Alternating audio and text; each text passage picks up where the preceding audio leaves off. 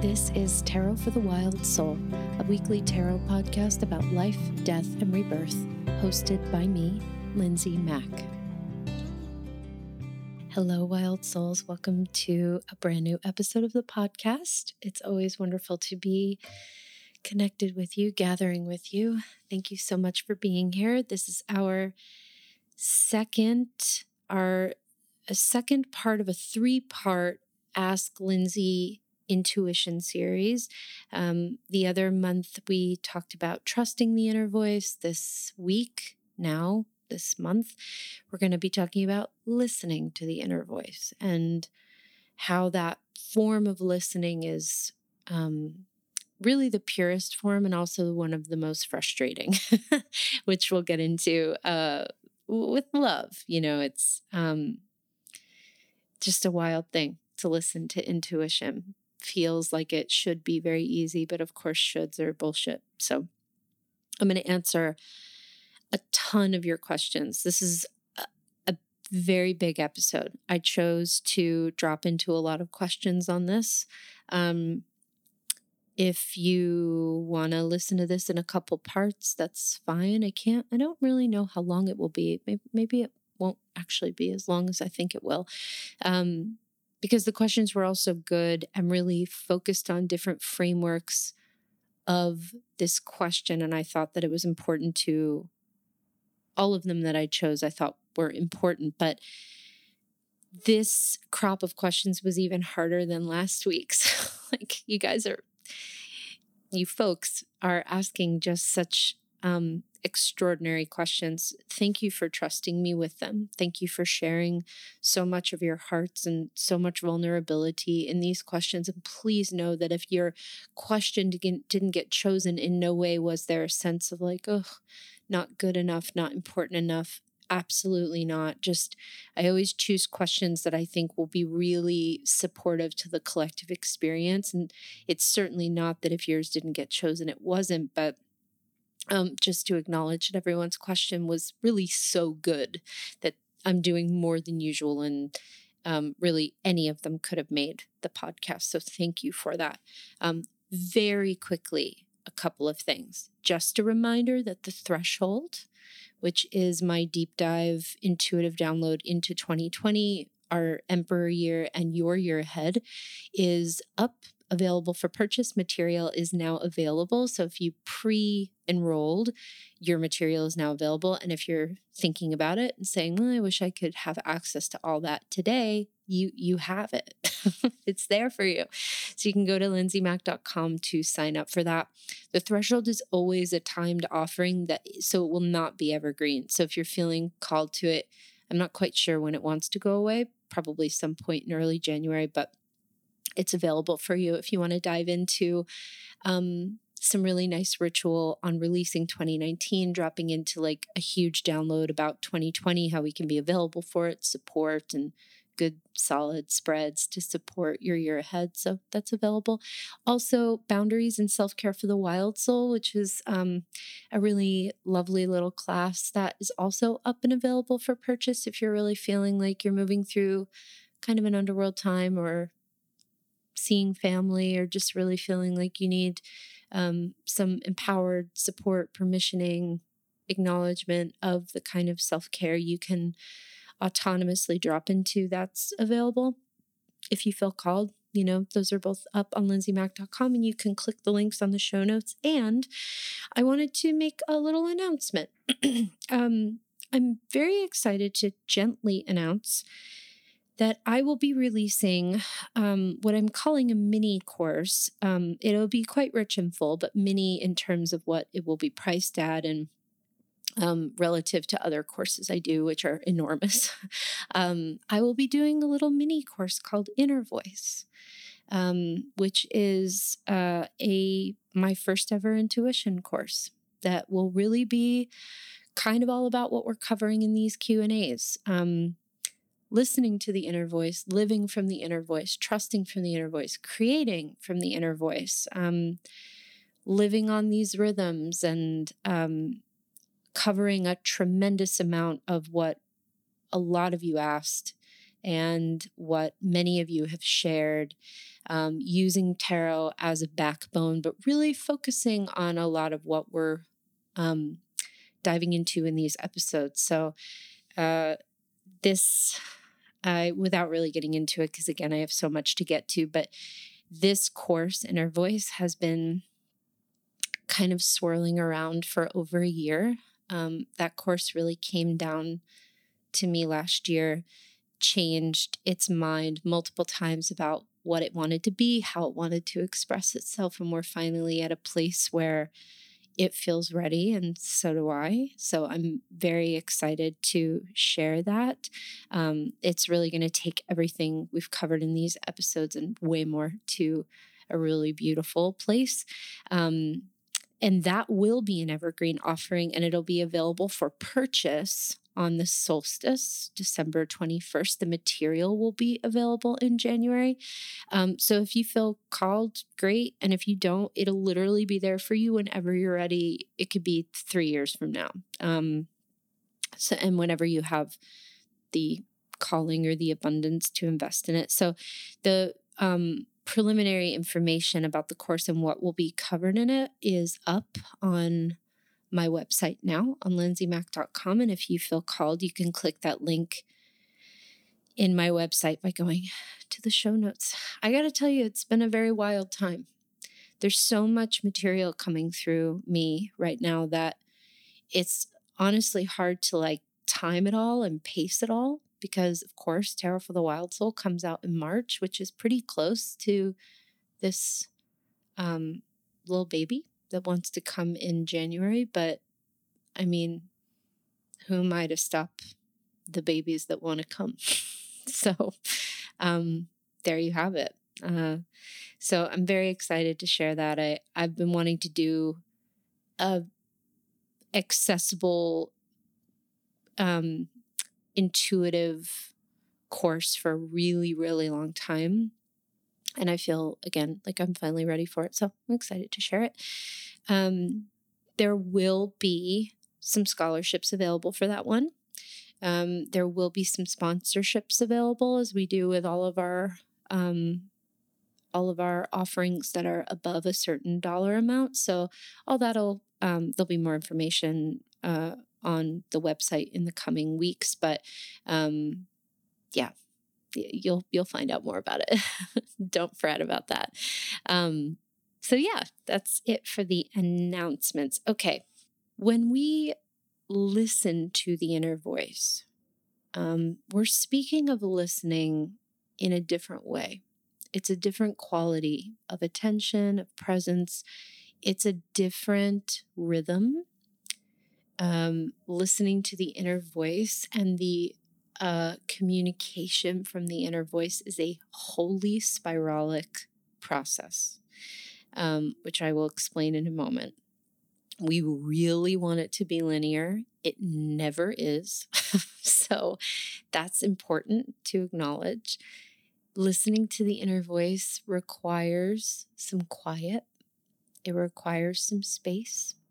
Space and quiet are available to all of us you may get your best space and quiet when you're in the shower, when you're on the bus, when you're on your morning commute. I have a really lovely rhythm with spirit where I kind of get organically woken up around five in the morning, sometimes a little earlier. And most mornings, um, half asleep, half awake, um, I'm just chatting. And they uh, tell me all kinds of different things, and I ask questions. And I'm very open in that state and they're very available. And they literally kind of nudge me awake because they know this is where Lindsay's most spacious in terms of just the reality of my apartment and being in my apartment with my husband and my kitty, which is I have space here, but not quite as I do when I'm half awake, half asleep. Um, so it's about being available to the more um, rather to the less stringent rhythms and being open to the more wild rhythms. Um, so, what do I mean by uh, listening to the inner voice being spiralic process? So, When I speak of the idea of linear, what I'm talking about is we get a yes in our guts and then we walk 10 paces and we achieve the thing that we like if we hear um, a yes to um, go do a thing we go do the thing and we get what we hoped for that's like the probably the silliest example of um, a kind of a linear inner voice fantasy experience. We really want to always hear an answer to the um, to have the answer we hear unfold in the way that we hope, which is largely linear. And of course, we want that because we are human beings with prefrontal cortexes, with brains, with egos, with nervous systems, and none of that should be avoided. But um, every time we listen, we commit or we intend to be available to listen to the inner voice. It is instant, immediate, the finest egoic work we could ever do. Many of us are always seeking that work to try to be more disengaged or disidentified or, unidentified with our egos. And one of the best ways is to um, open to your intuition because um, the ego really, a lot of the time, you'll find really wants to control the experience, wants to hear what it wants to hear. That's that's everybody. That's me too. We all have preferences. Um, a lot of us forget to check in at all.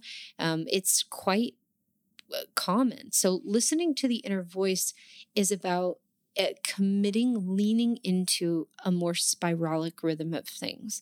It's learning to pause and learning to actually ask, learning to um, notice when little pockets and little spaces are available to us, um, paying attention. Maybe you've been getting woken up at five in the morning for forever and you're just going on your phone. So, um, I did not start really hearing from spirit until I moved things away from my bedside. I don't keep my phone near my bedside, but had like an iPad or whatever. And once that moved, that was when spirit started to come through because there wasn't anything else for me to do. And that doesn't sound like so grand, but really, listening to the inner voice just means being available to that spiralic call, to that rhythm. Um, guides which are um, really um, entities is not quite the right word, but energetic beings that are devoted, assigned to you. Um, they don't have really names, they have never lived. We can work with all kinds of ancestors and spirits, but guides really don't have identification. They'll give us that if we really need it, but um, they're nameless, you know, choirs of beings. Um, that sometimes work collectively and sometimes work individually. And they are the ones that, when we're checking in with the voice, with the inner voice that's in our highest and best, they're a part of what we're dropping in with. They're a part of what we're hearing. Um, and a part of what the inner voice is intimately connected to. When we speak of inner voice, we're talking about the intuitive um, communication that moves from our bodies to guides and back again, kind of that ever flowing bridge. So here's an example of what I mean by spiralic. You may check in with your guides, get a yes on something, something that feels like a yes. And you might start walking to do that thing, and you might think to yourself, this doesn't feel like a yes to me.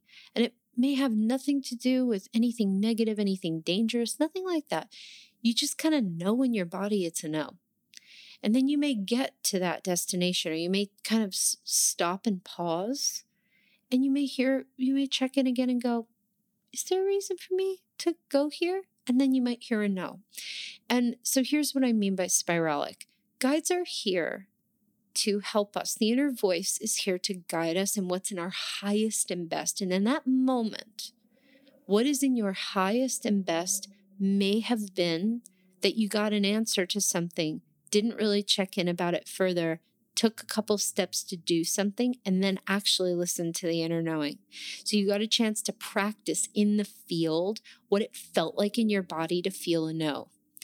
Amazing. So they don't do that to trip us up or trick us or anything like that. They do that to help um, shave off a bit of the ego, shave off a bit of the attachment, and also gift us a new experience.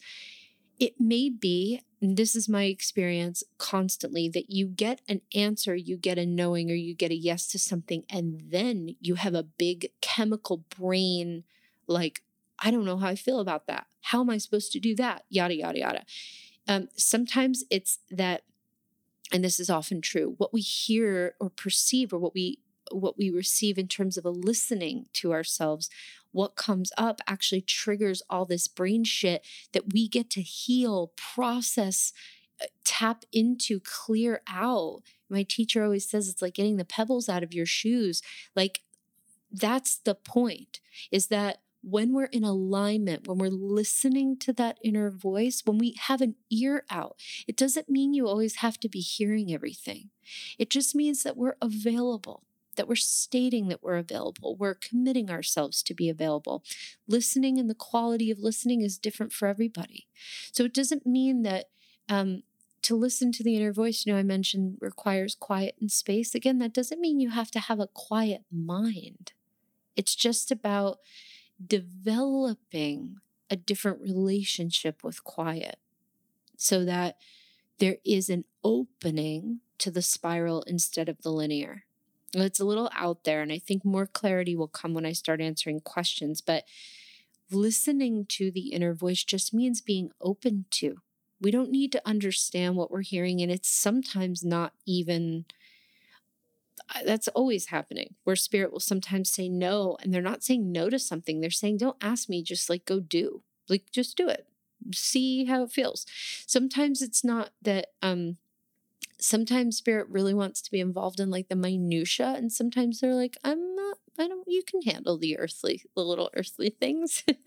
Um sometimes they tell us stuff and we think like nah and we have to go through all our stuff and then we get to it and it actually comes up. So the relationship to listening to our inner voice is often fraught with a lot of brain stuff and i want to acknowledge that this is exactly as it should be that this is exactly correct because um, honoring intuition will always help to clear it's almost like squeezing a sponge it will always help to clear out whatever brain stuff gets kicked up from doing that. It's really a different rhythm um, and it can be very powerful because many of us assume that we kind of have to get all of our brain stuff out of the way and then we'll just be able to hear our intuition all the time and it'll be like a straight line leading us to like valhalla and it's the opposite that. You have everything you need now whatever your brain, whatever your nervous system, whatever your your body is is the perfect vessel and the perfect circumstance to help you connect with your inner voice and nurture and doula yourself and the parts of you that may be resistant or afraid or disbelieving about what you're listening to. It's really a holistic healing altogether. Um, hopefully that makes sense. I hope so. Um, and now that I'm um, sort of just have covered just a little bit, I'm going to go into more detail with these answers. So, my first question, and please know that there are, I believe there's um, there is a little content warning for this um, question, there's a mention of abuse, so you can skip it if you'd like. Um, so, Anonymous asks Because of very intense abuse growing up, my survival strategy became dissociating and not listening to my body or intuition and simply operating off of what others said was, quote, good or right. As I work on shaking off the looming cultural voice that often shaped my actions, I feel like my mind whirls with several voices. I don't feel like I have channel one and two, but rather channels one, two, three, four, five, etc. While trying to reconnect with myself and spending time in therapy, I've come to a career crossroads that involves potentially taking a leap. I've been standing at my crossroad for the better part of the year, and when I try to drop in, I hear all my channels flare at once. There's a frightened inner child, scared that whatever stability we have will be lost, a screaming tween, angry that we never got to do what she wants, we never get to do what she wants, and then an overachieving inner young adult, resentful that all this hard work she's done is about to be wasted. And I guess the latest iteration of me is an overwhelmed inner parent who feels like she can't take care of anyone and just wants a break. I feel like I'm slowly feel like I'm slowly beginning to tune into my intuition, but the static is so intense. Maybe I can hear my intuition gently saying she wants to take a chance, but it's okay. We don't have to rush. And yet the indecision is making the static even crazier. And I wonder if that was even my intuition at all, or if I'm just hearing the other voices. I guess my question is how do you distinguish what's your brain and what's your intuition when your brain has multiple voices that you have to sift through? Anonymous, I really need to start by saying that I want to babysit all of your inner kids tonight. I want to curl up and caretake your inner little child. I want to listen to your inner tween fucking rage. I want to hear everything that that being that blessed being has to say. And I want to like sit down and make a cup of tea for your inner young adult. And I want you to like go out with the people that nurture you so you can have an inner parent break. I love your inner parent. I love all parts of you. I see you in this question. I love that you asked it it was the first question I answered for a reason. You're speaking to something that is so important, universal, so vital. And before I speak to or answer to anything you shared, I'm just bowing to all parts of you, including the ones you didn't name, validating you completely. Um, I also have far more channels than one and two anonymous. Me too. I also have little Lyns. I have um, many ages of Lyns at various ages, you know. I have um, my uh, primal brain, who is a whole other character in my life. I have my body, my physical body that has all kinds of desires and feelings and um, holds everyone um, I have kind of just the brain, and then I so I have multiple channels um, myself, and so what you're speaking to is very important. You are also perfectly illuminating the spiralic process of the inner voice. So when we what I am sensing, and please feel free to throw out what I've said if it does not suit you, align with you if you don't agree. You are the correct one here in terms of your knowing. I want to start by saying that when we're in the linear, we may think to ourselves, and it's so right that you're doing it, that, you know, I want to hear my intuition. Why won't these fucking kids shut up? Even if we're not necessarily feeling that way about it, it's like, I have to be able to hear. Everyone's got to get quiet. So, part of your spiral journey, Anonymous, to hearing your intuition is caretaking all of your beings. That's actually part of your rhythm. That's part of mine too. There is no separation for me. If I check in with my guides, there is always a holding of little Lyns. There's always an acknowledgement. Any part of me that wants to step forward and wants to have a time to like be furious or to scream cry or to um, be pissed off any part of me has permit they always have the stage and i know that i don't have to fix it. They just want to be fucking heard. They just want to be acknowledged. It is absolutely appropriate that multiple parts of you would be very unsure about this whole intuition thing if you've experienced abuse, your hypervigilance is likely very, very high, as is mine. We have very, very devoted protectors inside of us. It takes a lot of time, a lot of care, a lot of repetition, a lot of outside resourcing sometimes to help, of course. Um, I have to tell my brain, that hypervigilance part of my brain every day, like, sweetheart, thank you so much for another horrific disastrous outcome that could come from me listening to my knowing. And um, I just want to remind you we're out of mom's house. You don't have to protect me in quite that way anymore. I'm so looking forward to taking your hand and proving to you that um, we got it, that I got you. I got you. Because these parts of you just want to protect. So when you touch him with your inner voice, and I'm not saying you have to do this today. I'm not even saying you have to like it. You also don't have to do anything. But including all those pieces, that's part of the healing that you're doing in potentially taking this leap at this crossroads. That's why you've been at the crossroads for a year because all of these parts of you are asking for your attention. That's a part of what it means to listen to the inner voice, they're a part of that for you. You know, I can't do anything without little Lynn's being acknowledged, respected, talking to her, letting her know, baby, this is fucking scary. I know you're scared, but I got you. That's sometimes all you have to say. I hear you, sweetheart. I got you. You know? Um, sometimes, and I hear you, your inner parent needs a break so, my question is who nurtures you?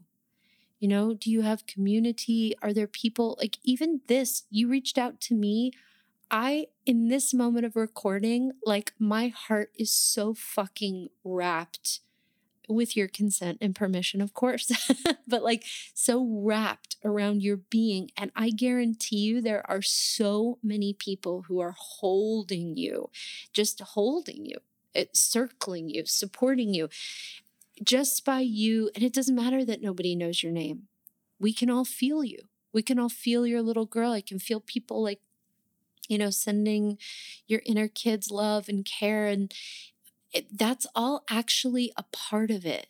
If the inner beings in the self are not acknowledged, it's very hard to step forward. So, in direct answer to your question, what we do, especially if we're facing down like a big decision that triggers everybody's safety, we literally go down the line and we say, okay, first up, whomever is kind of shouting the loudest, and we acknowledge.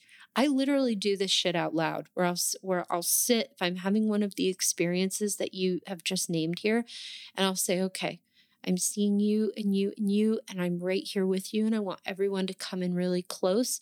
I usually call in my guides, my angels, my well ancestors, um, anyone who protects and supports me my you know my grandmothers like whatever and i'll call everybody in and i'll say okay first and foremost i want to listen to my tween so baby come you know come from me? What what do you have to say about this? And you can listen and cry and say those words out loud and find yourself literally exercising them from your being. And instead of feeling like you have to fix or solve anything you can just say to your tween like you're so right. It fucking sucks that nobody does what you want to do. What do you want to do? What how could i help? Like what's something you'd like to do and maybe take note. Like what would what makes your tween happy? That is part of listening to your inner voice. So in order for you to take the leap at this crossroads, maybe it's important to develop um, a different relationship with your tween. Maybe. I'm not sure, but maybe. And then with your inner child, inner children just want to be told they we got them. And for those of us who have not had a lot of parenting, that can sometimes feel like a job that really sucks, but it's a healing for you too. So if you can come to a space where you say, you know, sweetheart, I can feel you're so scared. Nobody's making any decisions right now. It's all good. I got you. I totally have you. And then you pull up a chair with that kind of young adult part of yourself and you say, Nothing is going to be lost. You will be safe. We will be safe no matter what we decide. Right now, nobody's deciding anything. I'm just seeing everybody here. You're just acknowledging. And anonymous, if you don't think that that kind of caretaking is the inner voice shining through you, you got another thing coming, my friend, because that's big time inner voice. Big time. That's the inner voice, too.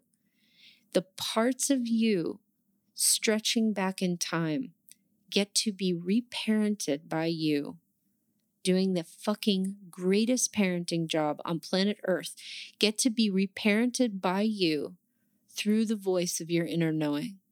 So much, dare I say, may I say, so much more vital, so much more important, so much more um, timely than you figuring out whether or not you're taking this leap. Because guess what? No matter what, you're taking a huge fucking leap into your embodied reparenting. Huge. That's what it is to listen. Sometimes when we want an answer to something, a part of us pops up and we think, how the fuck do I deal with this part of me and like get the answer? And spirit often will kind of put those pieces in front of us so that we get to take everybody with us, whether or not we take the leap. And my guess is that you're going to take some kind of leap because there's always um, big reactions from the parts of us that are um, from like little time travelers when we're about to really expand. So, um, whether you, no matter what you choose, you are expanding. So, um, I would say, as best as you can, in ways that feel safe and are not going to overwhelm your capacity to cope, just hold the space for the parts of you. You don't need to take it on. You don't have to believe them. You don't have to fix it. They're also not you. They're you and they're also not you now. So you can remember that and really just say, okay, I hear all the parts. They just want to be heard. And start thinking about this might take you like a year, literally, but start thinking about who nurtures me.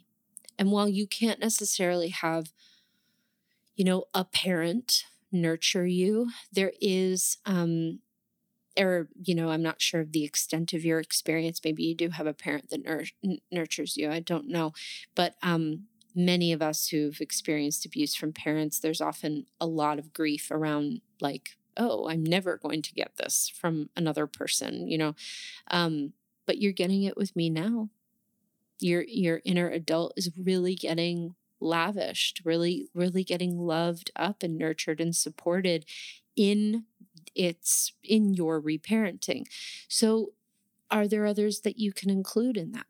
You know, just thinking about those things. That's all listening to the inner voice. So, we have to be able to, even so distantly, bow to and acknowledge the really fervent parts of us that just want to be just want to be heard and then we can begin to touch in to a little bit more information and then usually we have to go back to our kids and then touch in a little bit more and go back to our kids. So that's the spiral for you.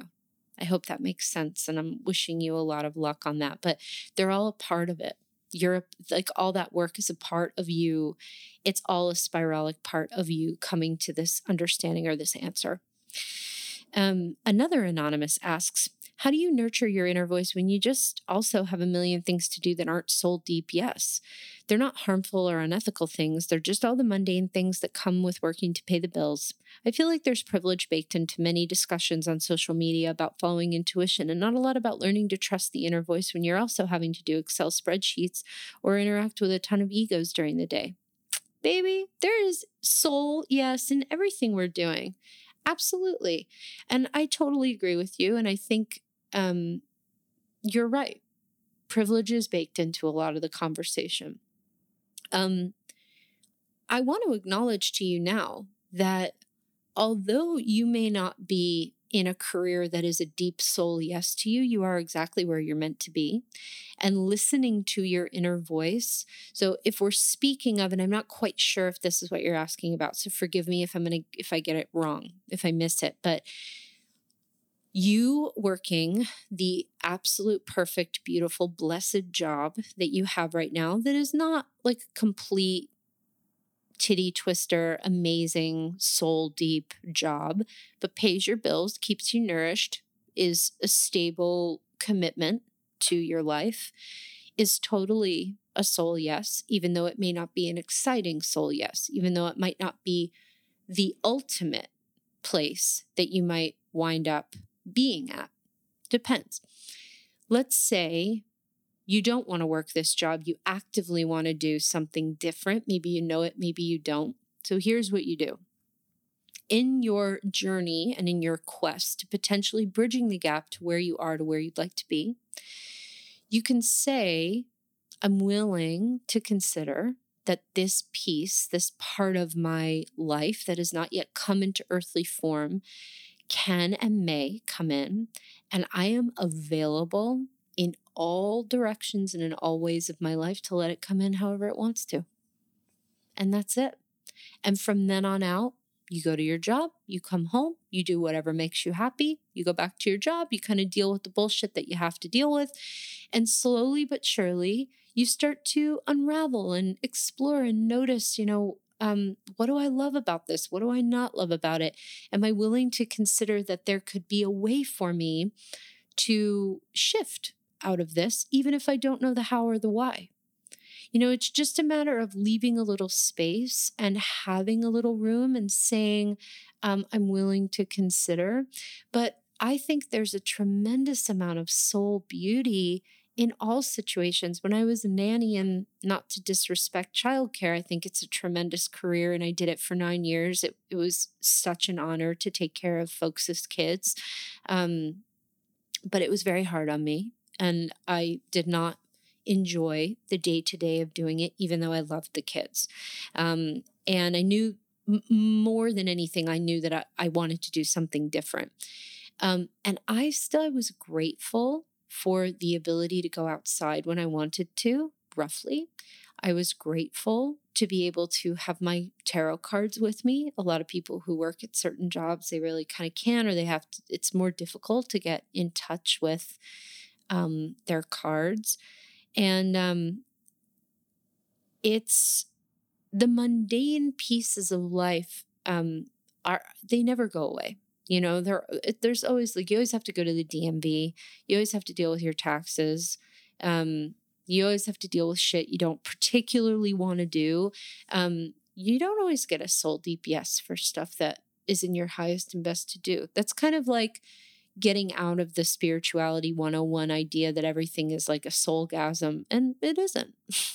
You know like it it isn't. Like there's plenty i do that i don't particularly like doing but um i'm redoing my big tarot for the wild soul course and i wish i could tell you i was excited but it is i am dragging because it's a lot of typing. And writing and recording and it's a lot of mundane stuff and it's a lot of like being filmed for camera, which I absolutely hate.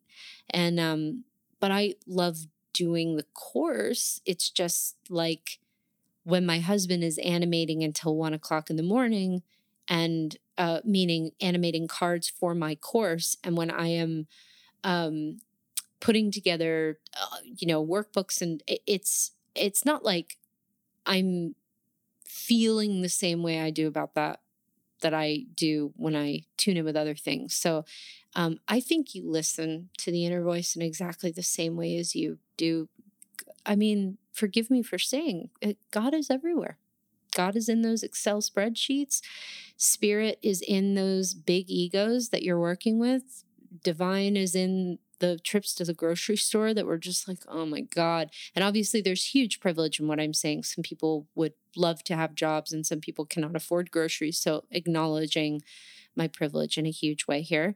Um, it's in everything. And we're, we're still alive on the planet. There's plenty that we don't want to do, but it is absolutely in your highest and best to be going to your job. And you can still listen and still hold a space for something else while you're at your job without making your job a problem and without making what other things you may want into total impossibilities because they're not. You don't know that. So holding both, I would say, is the um, is uh, the answer. I think trusting the inner voice when you're also having to do Excel spreadsheets is like what it's why I'm here because I worked a day gig until I was, um, I don't know how old I was, like 31. Um, I've only not had a job for about four years, a- another job other than this job. Um, and not having a job is not really an arbiter of successful or a yes or a no or anything like that. I just, Um, I built my business while I was watching people's children, you know, and, and working other gigs on the side and doing readings at night after like nine hour days. So it's not easy, but it's totally there for you. So um, I don't know if the trusting the inner voice necessarily gets easier when you're not working a job like that. So hopefully that answer is helpful. Um, Thanks for asking. At Lola Simpsey from Instagram says, Hi, Lindsay. When I open up and connect, I really struggle at times with overanalyzing what I'm getting. How do you keep your human narrator out of the info you receive? Sometimes I feel like my inner voice won't be quiet long enough for me to really feel into what I'm receiving. She's just too chatty. Also, do you avoid anything like caffeine or specific foods when you're preparing to dive in? Much love and gratitude always. Um, so there's a couple things here in what you shared. Um,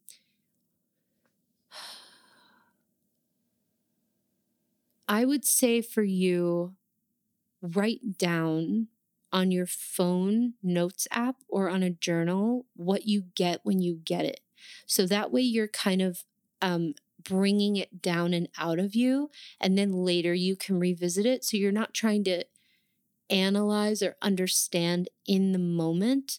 Um, and your inner voice, um, we don't, okay, so I know that this sounds a little off, Lola, but, um, or maybe like a little out there, but um, when you say your inner voice won't be quiet long enough for you to really feel into what you're receiving, she's just too chatty.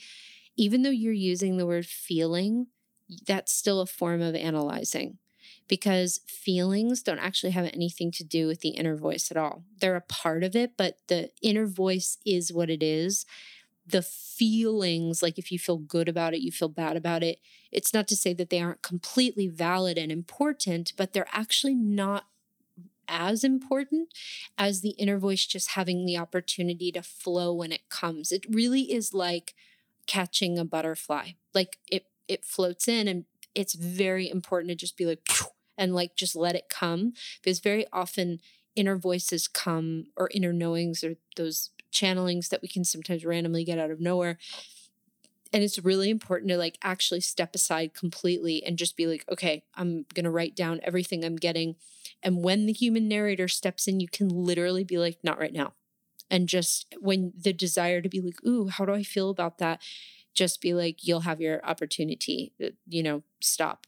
Um, if your inner voice is chatty you're very lucky because most people have difficulty even hearing their inner voice. So feeling analyzing whatever it's just a practice of acknowledging that those parts really want they're like they want to get their mitts on that you know information because feeling is another way of sometimes actually tamping the inner voice down. It's very I, I'm going to tell you something right now. I don't feel good about most of the stuff that I'm told to do because it makes me very uncomfortable. There is a myth, a complete myth that when you get stuff from the inner voice, you're going to feel amazing about it. Very often there's a lot of excitement and like, oh my God, but it comes with some feelings that are like, I don't fucking know about this. How do I feel about that? I didn't know, you know, whatever.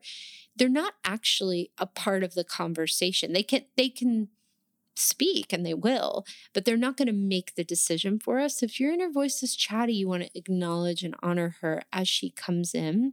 Um, again, I really get for you to write. Um, so you're asking me about caffeine or specific foods? No, I don't avoid anything. Um, uh, for my body, and I really want to be very, very explicit about this. Everyone's body is wise, and we do not need, do not need to bring any conversation in about how certain foods inhibit intuition. No, it because we just don't. I have channeled beautifully on all kinds of caffeine, sugar, like, you know, it doesn't matter. Um, but for my body, my inflammation, my chronic pain, um, and just the way that I am aging, um, I cannot really have caffeine anymore. And I have found for myself that my channel is opening up a little bit more just because I'm not so anxious. So, if caffeine makes you anxious, and if you really notice a heightened difference when you have caffeine, then I would say just like, lo- I still have like some tea in the morning, but a very little amount. It's just what happens to work for me. Um, it's not that caffeine is bad, it's just that everyone experiences it really differently. So, there are tremendous psychics and intuitives who like have coffee all day and are just channeling like pure information. So that's why I really say like it's super important to acknowledge that I'm you asked me about my body, so I'm answering. I also can no longer have any kind of sugar. It is devastating and I hate it.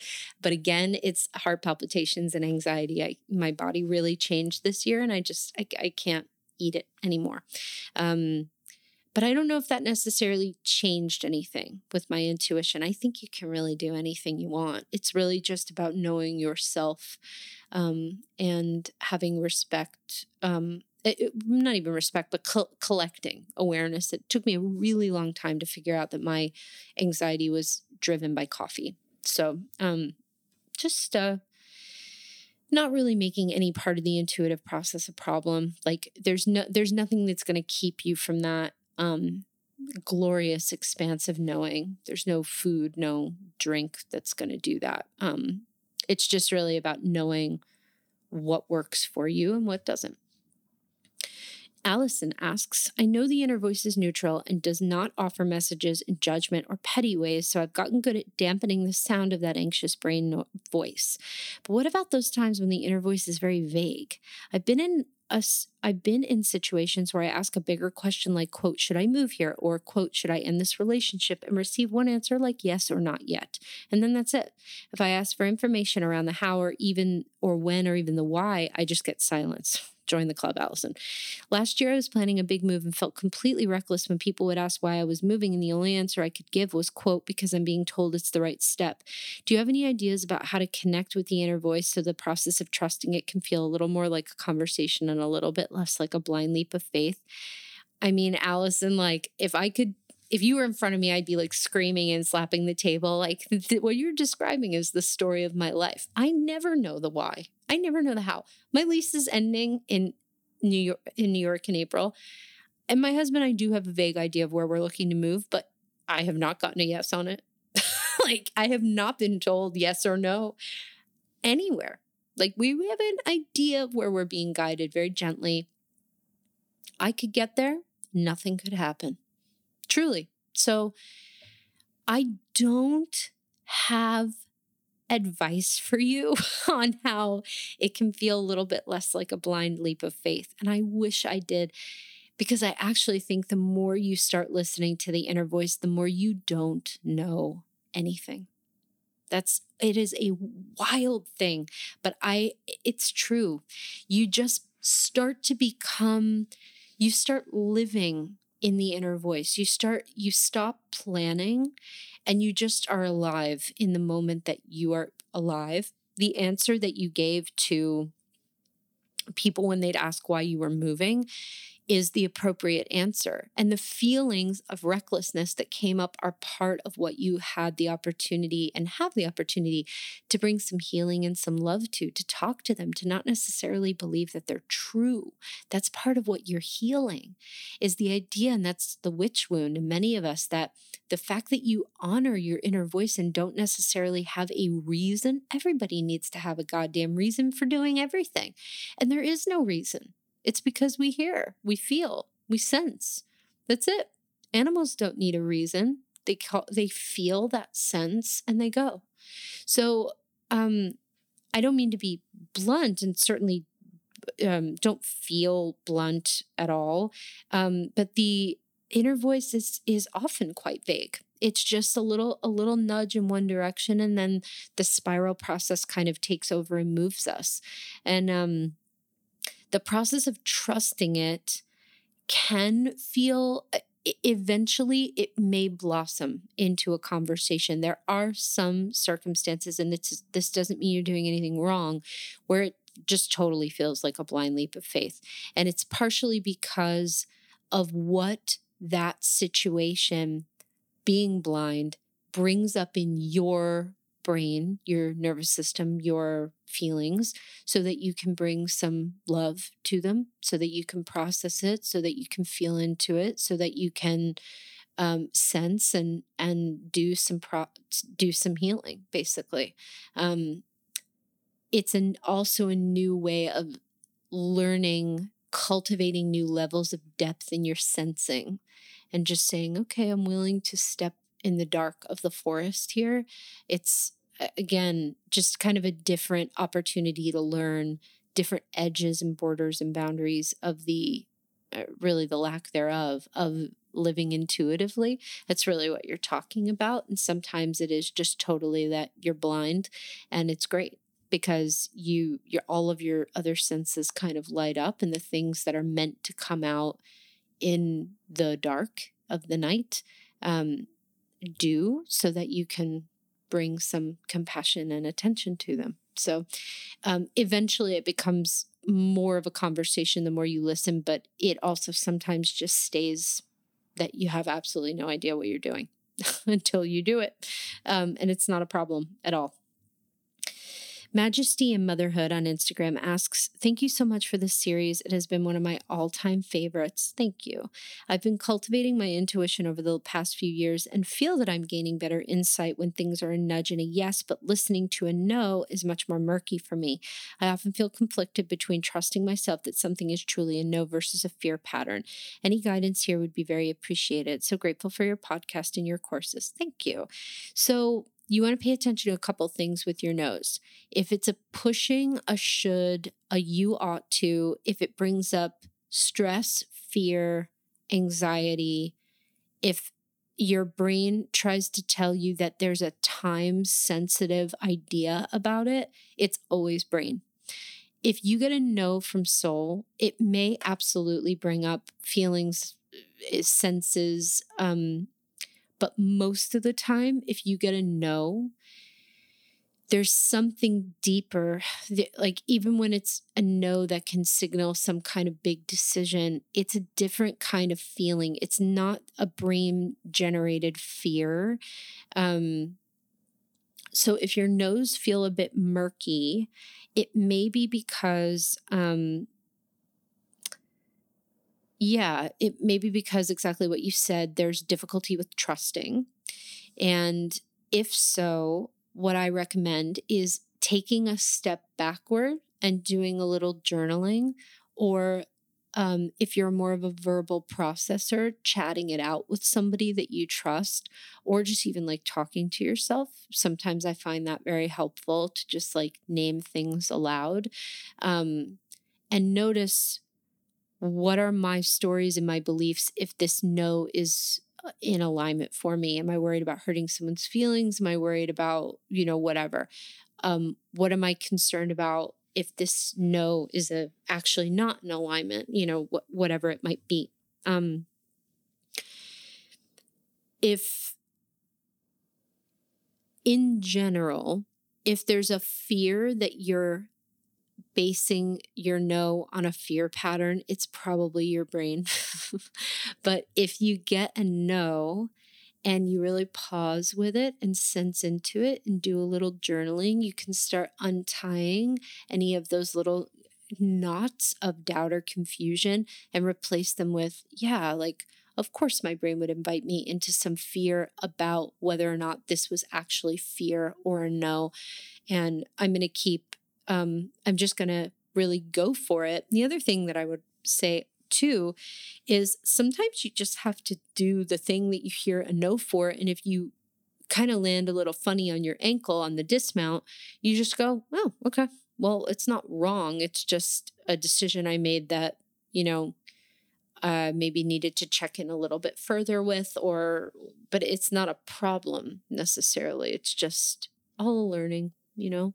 Sometimes we have to actually practice it to know whether or not uh, we're feeling it you know? And sometimes knows that we hear maybe spirit saying don't ask right now or there's no answer right now or not yet. So it could be that what you also can do is bring follow-up questions to your channel and just say is it a not yet or is it a no? Um, is it time to ask right now? Just asking those questions. Um, so Abby Normal asks, also from also from Instagram. Sometimes I feel my, like my intuition runs a mile a minute. It can be overwhelming and exhausting. I want it to slow down. When I really lean into it, the fucking floodgates open, but when I try to block it, I feel less than whole. How do you find the sweet spot? I guess sometimes I just want time to process everything and actually do the thing before I'm bamboozled again. It comes at me so fast. It's like information overload. I do try to lean into what I receive. I want to embrace it rather than fight it, but sometimes it feels like I can't possibly be who my inner voice wants me to be. I can't travel this path so quickly. Like, chill out, girl, give me a second. So, Abby Normal, I understand that sometimes the floodgates open for me too, and it's like I cannot keep up. like, I, I cannot keep up. Um, so, what I want to say is that once you live in the sweet spot for a little while, it, you will have little patches of this, but not all the time. It's because when you lean into it, your guides are so excited to talk to you that they're trying to give you everything they can before you tap out again. So, um, here's what I'd say if you're going to lean into your intuition, give it some of your time. I'm with great respect. You can be everything your intuition wants you to be. You can. You may not think you can be, but you can. The other thing that I want to say is that you're not doing anything wrong if you don't feel ready to. That's a okay. That's a part of it. Um, the third thing I want to say is um, you can travel this path so quickly. They are very fast.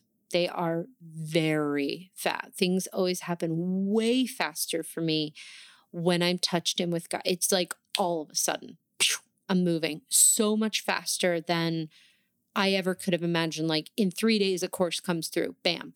So it's um, really just about conditioning. Like it, actually, this path requires a little bit of conditioning with being available to be moved that quickly.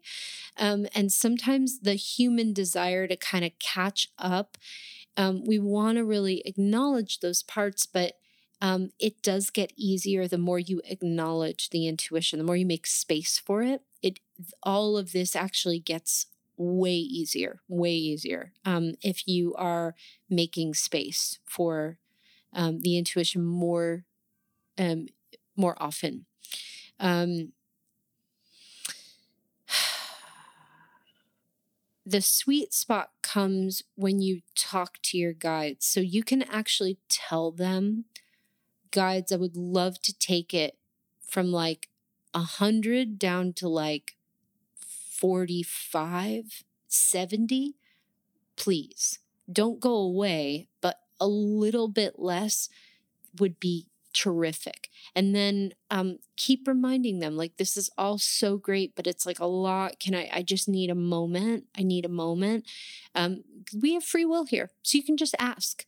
If you make it a practice for you to lean in more regularly and really um, create the space for your hearing of your intuition. And if you can bow to the parts of you that don't like how fast it goes, because the opinions that you have about how it should go slower are a part of the pain of they're they're what is creating the suffering in your process that you feel that it should be different and i completely respect that and acknowledge it um, the feelings are so valid, they're not necessarily the truth because your intuition isn't slow, it's very fast. So it's really more about, well, how can I match that? Even though it makes me uncomfortable. So it's just starting to think about it. And again, I, I'm telling you this as somebody who will be chilling, having a very quiet Sunday, and then all of a sudden we'll get blasted. And I'm furiously transcribing stuff that wants to come through for a course for literally four hours. And I got to tell you, as magical as that is, there are times where I just want to go back to my Stephen King book. like I don't want to it it's not that I don't want that, but it is like sometimes when it comes in it's really fast and furious, but that part of me while so valid doesn't get to drive the car. So that's a part of what I want to invite you to think about, not necessarily do or agree with, just to think about and see how you feel about it, you know? And then finally, Um, at Mad Hunt on Instagram asks, Hi, Lindsay, what do you do when depression or hard times seems to dull your magical, intuitive self? I'm in a tough situation right now, and it's very hard to get out of bed in the mornings. I don't have a ton of energy to meditate, pull cards, or connect with my intuition. When I do, the messages are confusing and I feel overwhelmed. Any tips or ideas for this type of situation? Thanks for your work. Mad Hunt. I've been there so many times myself. I know so many of us have. So, yeah, my first thing is like, um, fuck practices. You're living in a practice right now. Like, you're moving through a big underworld journey. Your body needs you. You're very present in your soul work right now. Believe it or not, depressions are huge soul work, like their their work.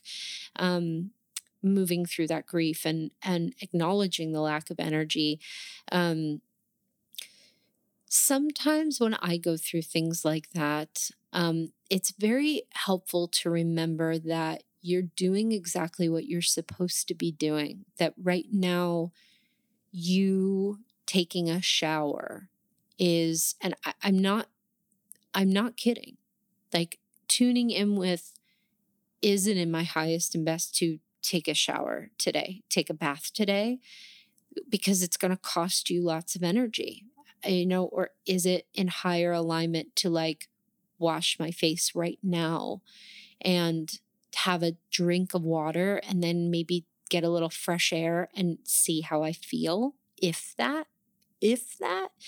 Um, it's a different level and layer of listening to intuition. Sometimes intuition when we're going through these experiences where we're really in the cave, we're really in the hole, we're really traveling through the underworld, um, guides follow us in there. It's not like we have to feel separate. You don't have to ask about anything outside of what you're going through right now because what you are going through right now will be temporary. It is absolutely not your permanent state. But when, and of course, we want to touch in with stuff that maybe blooming down the road when we're going through a tough time. But I really recommend um, moving into the more present, simple, gentle, super, super gentle, just caretaking. You don't have to meditate. If you put a hand on your heart while you're in bed, hand on the belly, and just breathe and say, Hey, I'm here. This feels, you know, how it feels. Um, while you're in bed, you can say, Guides, I really don't have any energy to do anything other than just say, um, I'm open to anything you may have to show me, tell me. I'm I'm listening, and if there's any way that I can um, caretake myself or be available to anything, I'm listening. But for right now, I'm gonna really honor this and just rest my bod. Um, and I do want to say, I am somebody that I don't know if you know my story or whatever, but I developed Soul Tarot, which is the kind of tarot I teach and the the basis of all that I'm speaking of because when I had PTSD that was so bad I could barely function, my deck never left my side. I took it into bathrooms and like when I had to excuse myself and like I would, you know, just take it out of my purse and like pull whatever card I needed for myself.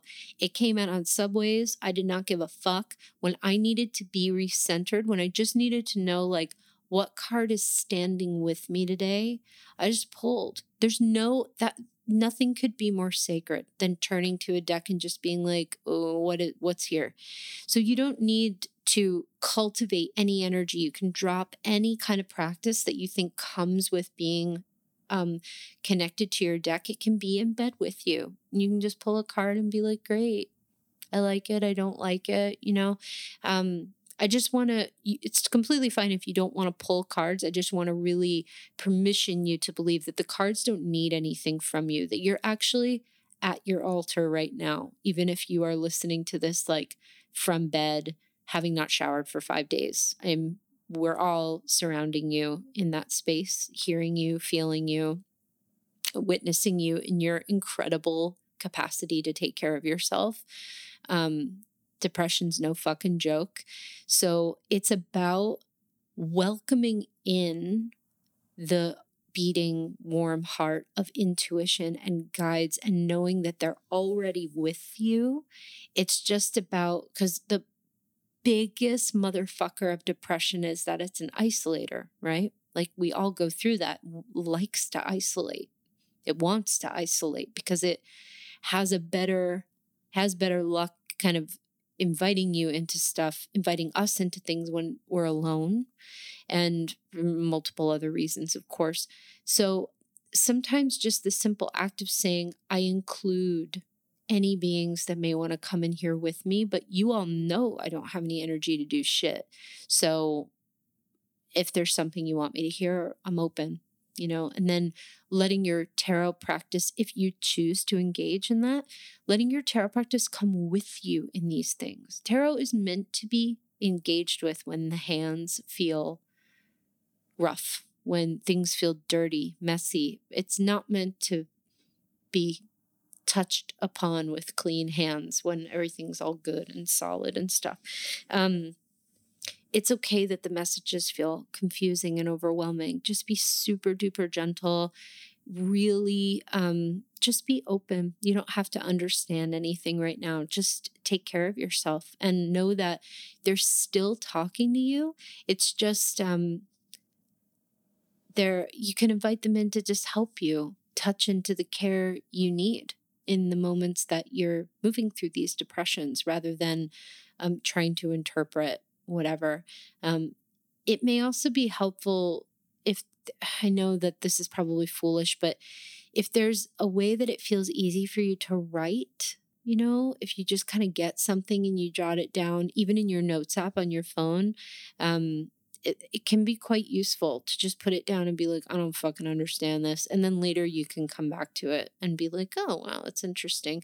You know, guides are funny with time, obviously. So, um, but yeah, just standing with you and holding you. And um, you are still your magical, intuitive self, even when you're moving through big chemical sweeps believe it or not. I know it doesn't feel that way, but it, it it is actually true. It's just a different kind of connection. So, um yeah, thank you for asking that. I love all of you. Thank you so much for listening. Sorry this went a little long. I hope it was useful and um thank you for being here. Thanks for asking your beautiful questions and um I'm sure that there'll be an opportunity for answer for me to answer some more down the road. For me to answer more of them down the road. Um, but until that time, um, please take care of yourselves. Love you all. Thank you so much for listening to Tarot for the Wild Soul. This podcast was edited by Chase Voorhees. The podcast art is by Chelsea Iris Granger, and it is hosted by me, Lindsay Mack. For more about the podcast, visit wildsoulpodcast.com or follow us on Instagram at Tarot for the Wild Soul. For more about me and my work, please visit lindsaymack.com. To support Tarot for the Wild Soul, please consider subscribing to the podcast on iTunes and leaving us a five star review. It helps people find us and it is greatly, greatly appreciated. Thank you so much for being here.